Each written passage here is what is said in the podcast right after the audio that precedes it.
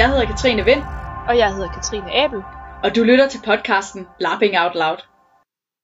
I dag der vil Katrine Vind og jeg tale lidt om, hvordan man kan designe sig ud af off-game problemer. Og øh, Vind, det er jo noget, som øh, du og Alexander Bakkesen, I har snakket rigtig meget om, og I har lavet jer nogle erfaringer om. Jeg hørte første gang om det her til forum tilbage i, øh, i august 2018, og jeg har også øh, hørt lidt om det igen nu her på, øh, på Knudepunkt øh, i, i februar måned. Vil du ikke lige kort fortælle os lidt, hvad, hvad tankerne bag det her har, har været? Det kan du tro, jeg vil.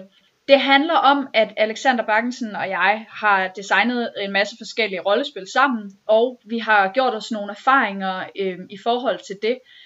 Og det vi tit oplever, når vi spiller selv, og det vi har oplevet, når vi har designet, er, at der er nogle off-game problematikker eller nogle begrænsninger, som øh, man er nødt til at håndtere ved for eksempel at øh, sørge for, at man øh, må ignorere, at der står øh, nogle øh, skraldespande over i det ene hjørne, som ikke lige passer ind i settingen. Det kan også være, at man er nødt til at sige, lad nu være med at slå hinanden ihjel, fordi det vil være rigtig irriterende for de andre spillere.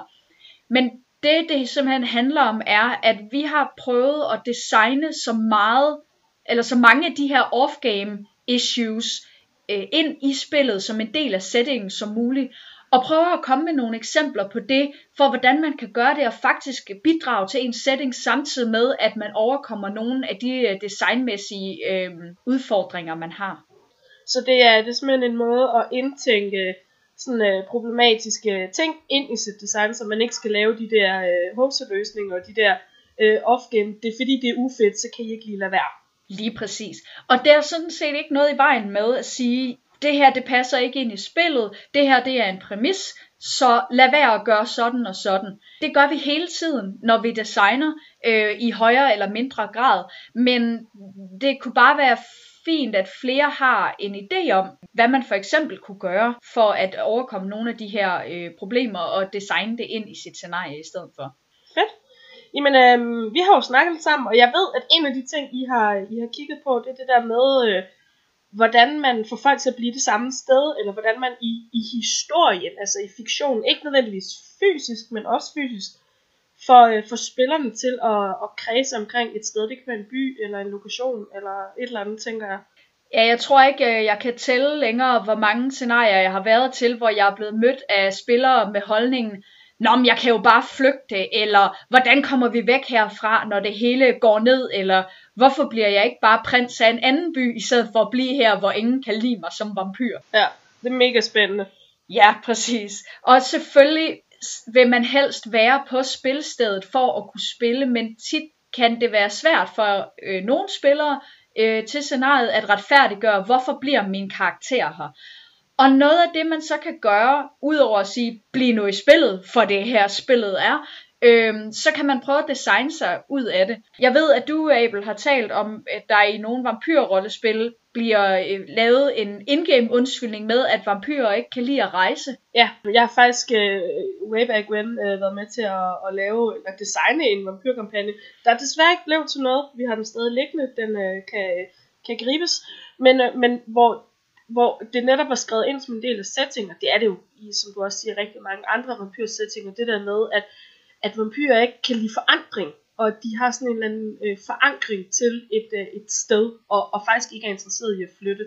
Så på den måde, så, så sikrer man sig ligesom, at spillerne ikke bare siger, fuck this shit, det gider jeg ikke mere, nu tager jeg til New York eller whatever, og så er det sådan lidt småkedeligt, fordi alle de andre spillere, de sidder altså i Aarhus. Ja, man kunne sige, at der er for eksempel en, øh, en god øh, naturlig begrænsning i den måde, øh, de fleste vampyr-rollespil øh, har beskrevet vampyrer på, med at de, øh, at de ikke kan være ude i øh, sollys. Det plejer at være en grundpræmis, øh, så derfor er det også ekstra svært at rejse, og de er, øh, og de er i hvert fald at rejse langt, og de er meget øh, skrøbelige mm. i forhold til det. Men, men så kunne et argument jo være, jamen hvorfor tager du ikke bare til København, hvis du er i Aarhus? Øh, måske det er bedre derover. Men det er der jo også mange steder, hvor man gør, og hvor man må tage det som en præmis. Et eksempel, hvor, hvor vi prøvede at designe os ud af det, øh, Alexander Bakkensen og jeg, øh, det gjorde vi i Lost in Dublin-trilogien, som var en Changeling-inspireret trilogi, som jeg lavede sammen med ham og Michael Heilberg i 2014. Mm. der lavede vi et, øh, der lavede vi et in-game, øh, en in-game barriere. Altså det var et, øh, et changing scenarie, der foregik øh, i den viktorianske tids øh, æra øh, og øh, i Dublin. Og der var simpelthen en del af baggrundshistorien, hvor der øh, hvor, hvor vi fortalte, at der var en tog omkring hele Dublin, og inde i denne her hæk, øh, som er en del af settingen, der er der en stencirkel, som man ikke kunne komme forbi. Og, og det var både med til at holde øh, farlige ting ude af øh, changelingsnes øh, verden, men også at holde dem inde. Og der var jo nogen, der var interesseret i at bryde den, nogen, der var interesseret i at beholde den, og nogen, der var interesseret i at finde ud af, hvad er det præcis, der foregår med denne her barriere. Og derved gjorde vi det til en del af øh, settingen. Ja. Jeg synes ikke, det fungerede helt optimalt. Øh, der, der var nogle ting, vi ikke designede så godt ved det. Øh, blandt andet, at den cirkel blev for vigtig. Altså i forhold til, at det var øh, en måde at holde spillerne på lokationen øh, vel at mærke en gruppe spillere, som vi vidste tidligere havde haft problemer med at retfærdiggøre at blive på lokationen. Øhm, der kom den simpelthen til at fylde for meget, den her cirkel. Så det blev nærmest sådan et, øh, det blev sådan et plot, som nogen ville gribe, eller løse, eller fikse, eller hvad? Ja, og det var det også øh, en mulighed for, men okay. det var som om, at det blev det aller, aller vigtigste. Og det var helt klart både en design og en fokusfejl fra vores side, mm. og så et symptom på, at der var nogle spillere, der syntes, det var et enormt interessant, eller enormt irriterende plot, øh, som de enten gerne ville løse eller undersøge men det ser jo også rigtig meget om, hvad vi gør som spillere. Vi griber jo alle bolde, der bliver sendt. Det er jo super spændende. Øhm, nu, nu har vi snakket rigtig meget om sådan de fysiske barriere. Altså, kan man, kan man designe sig ud af det med noget, med noget andet? Øhm, jeg kan se her i min note, at, at du har skrevet brudpris på som et eksempel. Vil du ikke folde det lidt ud? Jo, brødpris, som jo er et øh, af både øh, dit og mit yndlingsscenario, yes. ved jeg, øh, er et svensk øh, scenarie oprindeligt skrevet af Karolina Dalberg og øh, Anna-Karin Lender. Og det handler om en form for Amish-agtig kultur, hvor det er sådan en æreskultur, øh, hvor man er bange for kvinders øh, vitalitet, og hvor man øh, som mand skal sørge for at holde sine kvindelige familiemedlemmer i, øh, i skak, og at det er ligesom en sådan meget stærk æreskultur. Øh, det jeg synes er utrolig stærkt her er, at selvom det er en fiktiv verden, inspireret af vores verden og med en masse elementer, man kan genkende, øh, så, så er det så veldesignet ind i det her spildesign, at man er de her familier. Man er sin landsby. Det er det eneste, der findes for en. Der er lige nogle andre landsbyer også, man så mødes med, men verden udenfor, der bliver ligesom lavet sådan en, en othering. Ja. Altså, at det er alle andre mod os. Og det er jo sådan en klassisk antropologisk øh, tilgang til at skabe et sammenhold, at man sørger for, at der er en ydre fjende.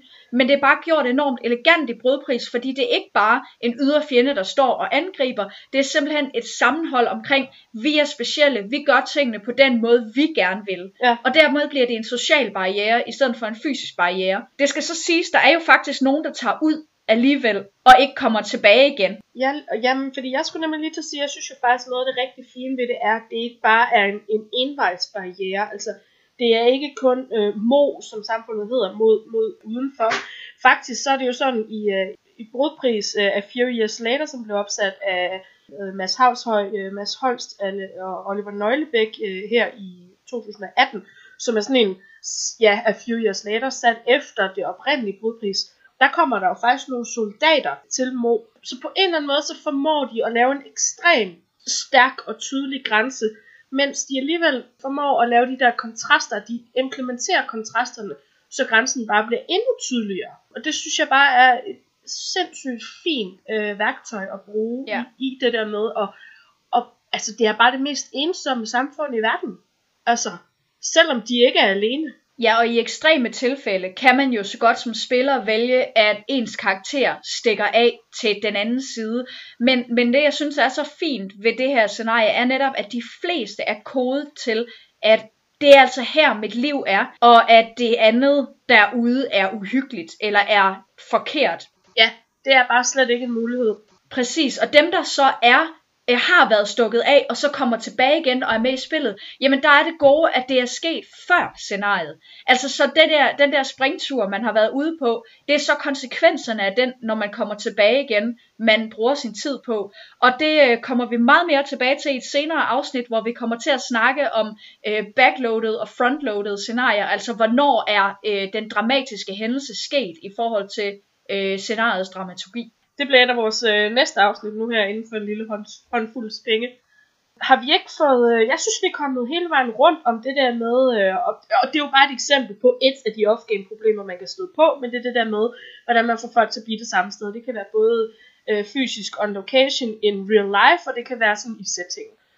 Øhm, så ved jeg, at noget af det, I også har snakket om, Vind, det er øh, den der hurdle, der kan være med, at nogle spillere synes, det fedeste det er at få lov til at slå andre spillere ihjel. Hvordan imødekommer man den? Ja, altså man kan sige, at øh, det, det der ofte bliver gjort, øh, det er, at man siger, øh, off-game, I må ikke slå hinanden ihjel. Eventuelt før et vist tidspunkt, at det bliver sådan en off-game forventningsafstemning. Lad nu være med at eskalere en konflikt hertil, før I i hvert fald har udtømt alle andre muligheder, eller lad være i det hele taget. Det er, det er sådan en klassisk måde at gøre det på i Danmark i hvert fald. Der, der synes jeg egentlig, du har nogle ret fine pointer, Abel, omkring det her med, at, at det med at slå ihjel er den yderste konsekvens af et drama. Ja, altså, man snakker jo rigtig meget om sådan, øh, øh hvad kan man sige, konflikttrappen, men det er jo virkeligheden noget af det, man, vi prøver sådan at imitere, når vi spiller de her konflikter. Og der, der vil jeg jo våge at påstå, at øh, at et, et drab på en, en, en medspillers karakter er absolut det, øh, det højeste, vi kan komme op på konflikttrappen. Så man kan sige, det der med måske at prøve i sit design at hjælpe til, at vi ikke starter der, eller vi ikke nødvendigvis skal slutte der, det betyder måske også, at vi kan udnytte nogle af de der lidt mere mellemliggende trin.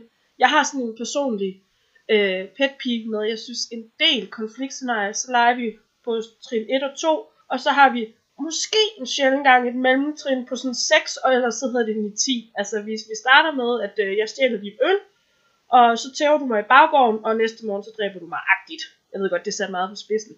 Men, men jeg tænker, der kan være noget interessant i at, at, at kigge på det her, og, des, og designe det ind i sit spil, øh, eller ind i sin setting, for netop at prøve at, at udnytte konflikttrappen lidt mere. Så det vil jeg, øh, det glæder mig til at høre mere om, Vind.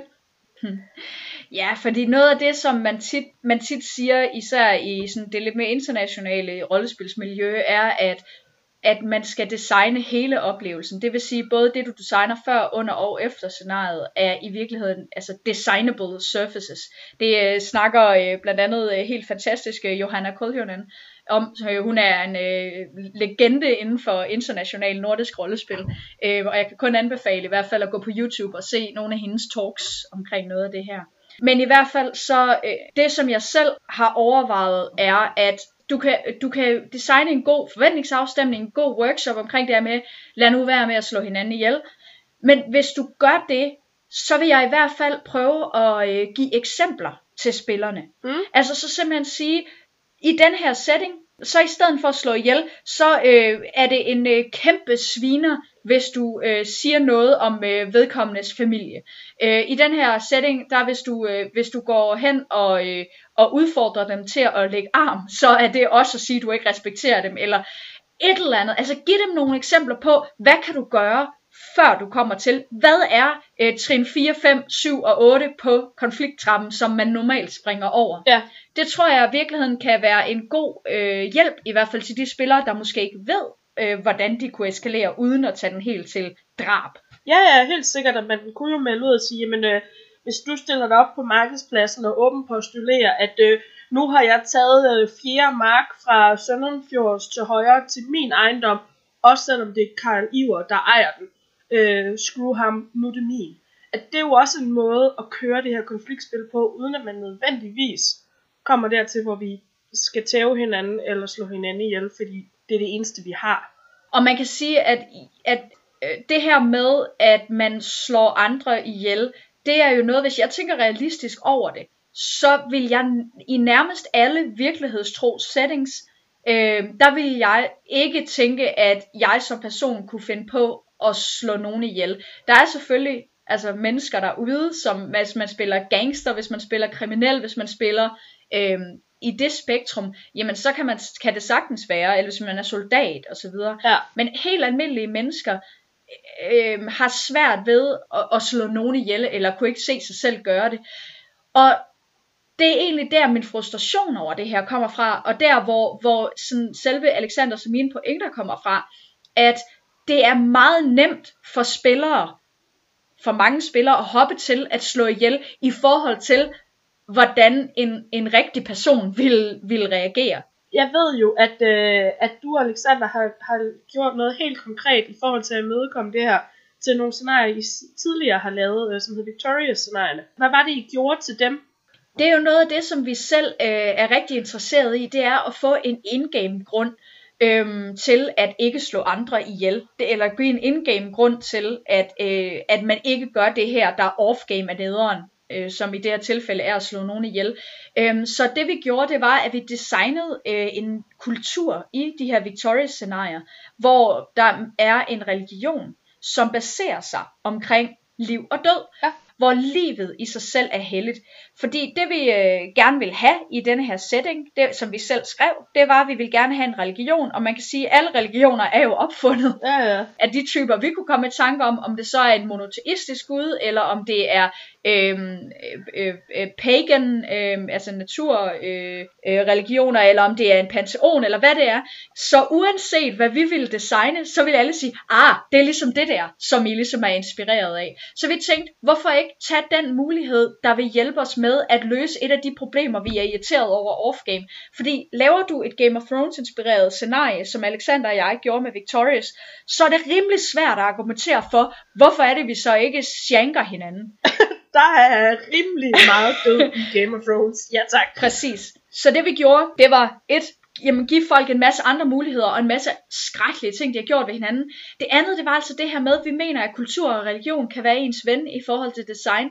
Fordi folk fik simpelthen så indgame et alibi, at jamen, de kan ikke få sig selv til det. De er selv forbandet, hvis de slår nogen ihjel. De kan, altså, det er så unaturligt for dem. De er bange for døden. Ja. Så er der undtagelser. Så er der øh, nogle, nogle bestemte slags dødspræster. Så er der nogle enkelte spillere, der har en anden religion.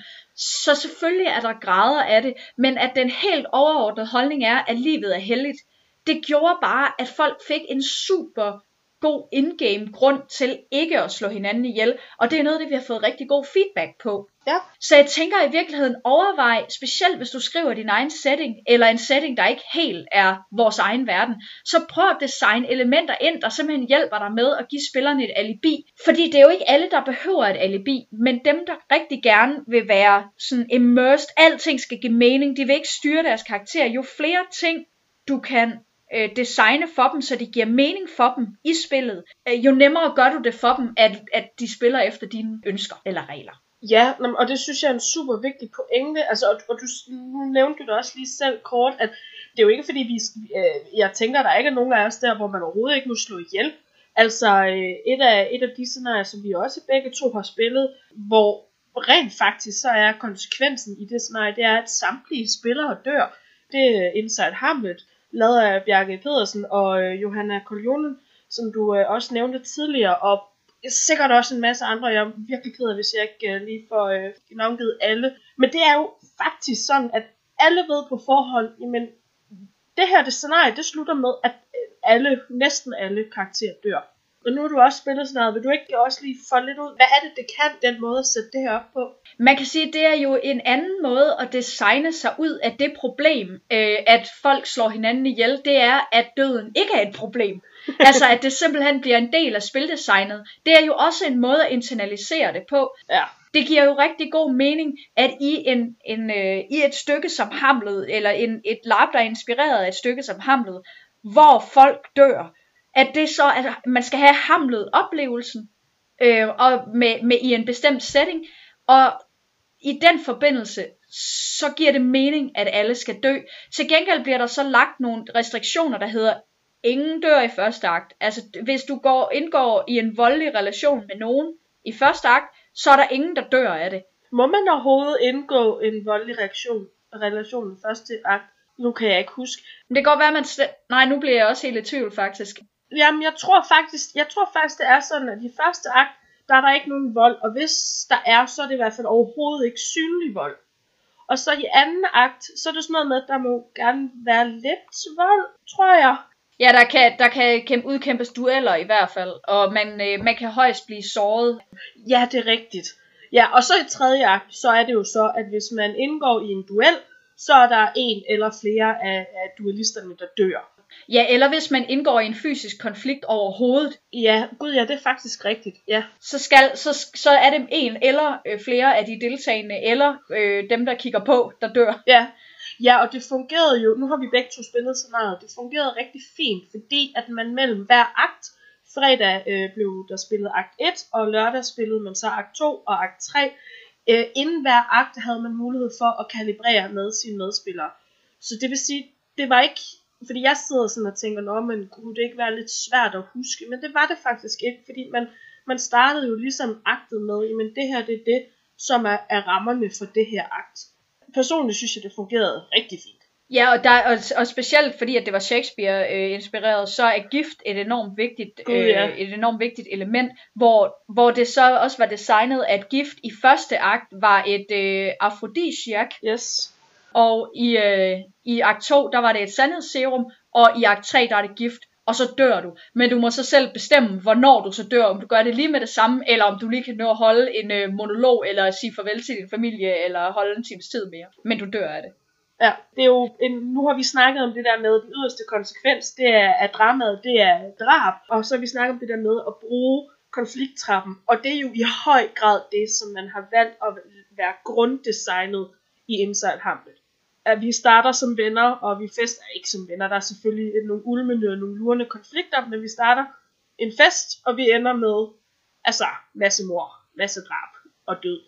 Øhm, så det, det er i hvert fald et eksempel på, hvordan man kan vælge at gøre det.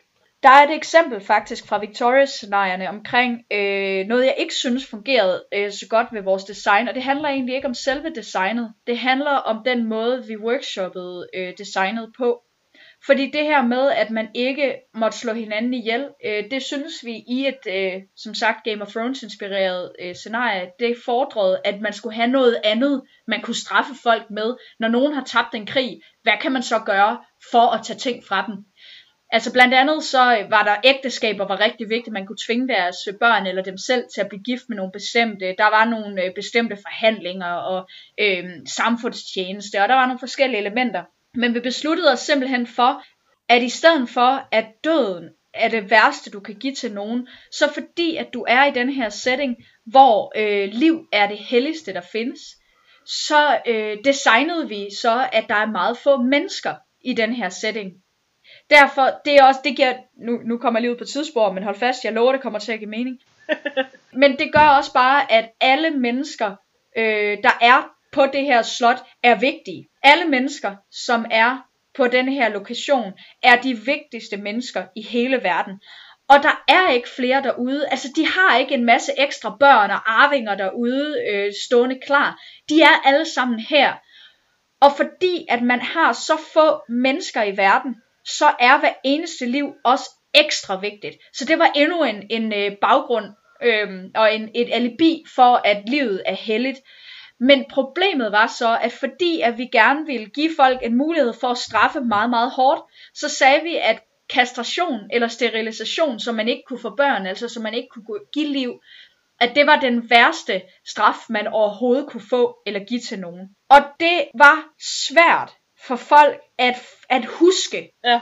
at når ja, kastration er værre for ham her, end det vil være at slå ham ihjel. Det skal vi lige få vores mindset, øh, altså hvad skal man sige, skruet ind på, fordi at vi tænker, at døden er det værste, der kan ske ved nogen. Og der skulle vi have været bedre til at workshoppe og vise eksempler. Vi skulle have lavet folk få det ind under huden, at det er altså det værste det her. Hvis du bliver dømt til kastration i en retssag, så er det simpelthen den hårdeste straf, du overhovedet kan få.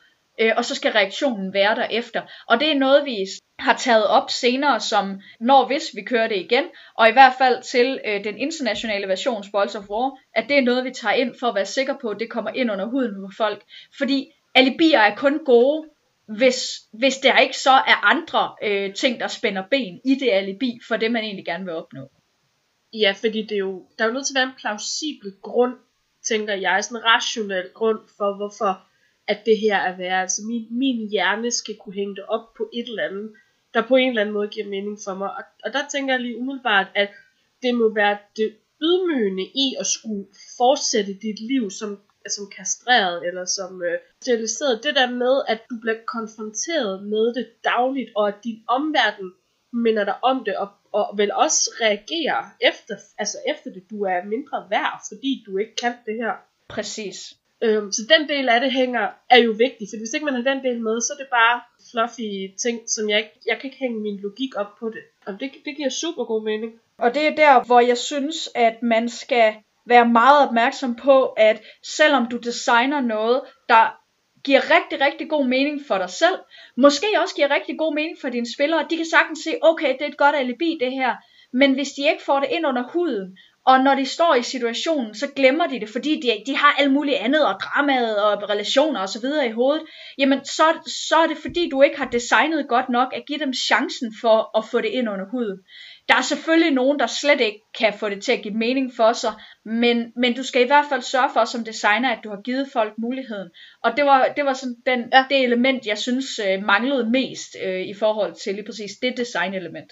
Og det er jo i virkeligheden også noget med at føre sin forventningsafstemning fra, øh, fra første pitch og så hele vejen ind igennem og fortsætte via workshop og føre det ind i scenariet. Og øh, det er også noget, vi kommer til at, vi har, kommer til at have et helt afsnit øh, om sådan noget med forventningsafstemning og klar kommunikation osv. Og jeg tænker øh, egentlig, Vind, medmindre du øh, brokker dig højlydt, så tænker jeg med de ord, at vi skal, vi skal runde af. Ingen brok herfra. Fedt. Jamen, øh, tak, for, øh, tak for en god snak, og øh, tak fordi, at øh, I lyttede med på øh, det her afsnit. Det var alt for denne her gang. Du har lyttet til Laughing Out Loud. Mit navn er Katrine Vind. Og jeg hedder Katrine Abel. Tak fordi du lyttede med.